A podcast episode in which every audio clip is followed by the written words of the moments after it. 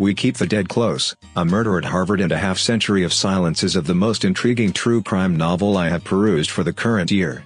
A deep dive into an unsolved murder that happened at Harvard in 1969.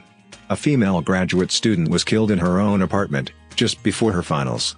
There was an overwhelming feeling that the school, and her family, didn't seek after the culprit, leaving a cold case, unsolved for many years. Becky Cooper, while a student at Harvard, hears the gossipy tidbits from years ago.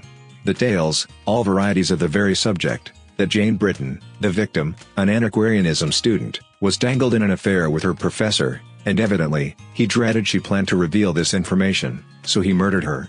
Maybe the school needed to keep it calm to ensure its reputation. Cooper gets herself not just caught up to in the narrative of a forgotten woman but somebody whose story is hauntingly similar to the pressure women face today. Regardless of whether on a school grounds or in the work environment. Jane was a smart woman who was caught up in the elements of a male-dominated world where men managed the very department in which she decided to study.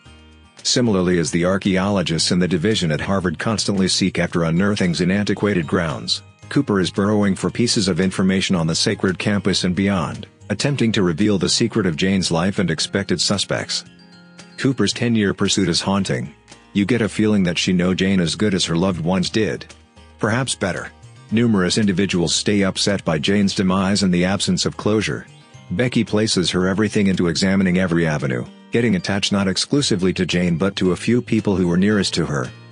We Keep the Dead Close is a noteworthy accomplishment of analytical journalism. That 50 years have passed by without conclusion. However it is more than that. It is the tale of a woman who was not forgotten. Thanks to the writer. Her memory lived on through a significant number of her companions' lives.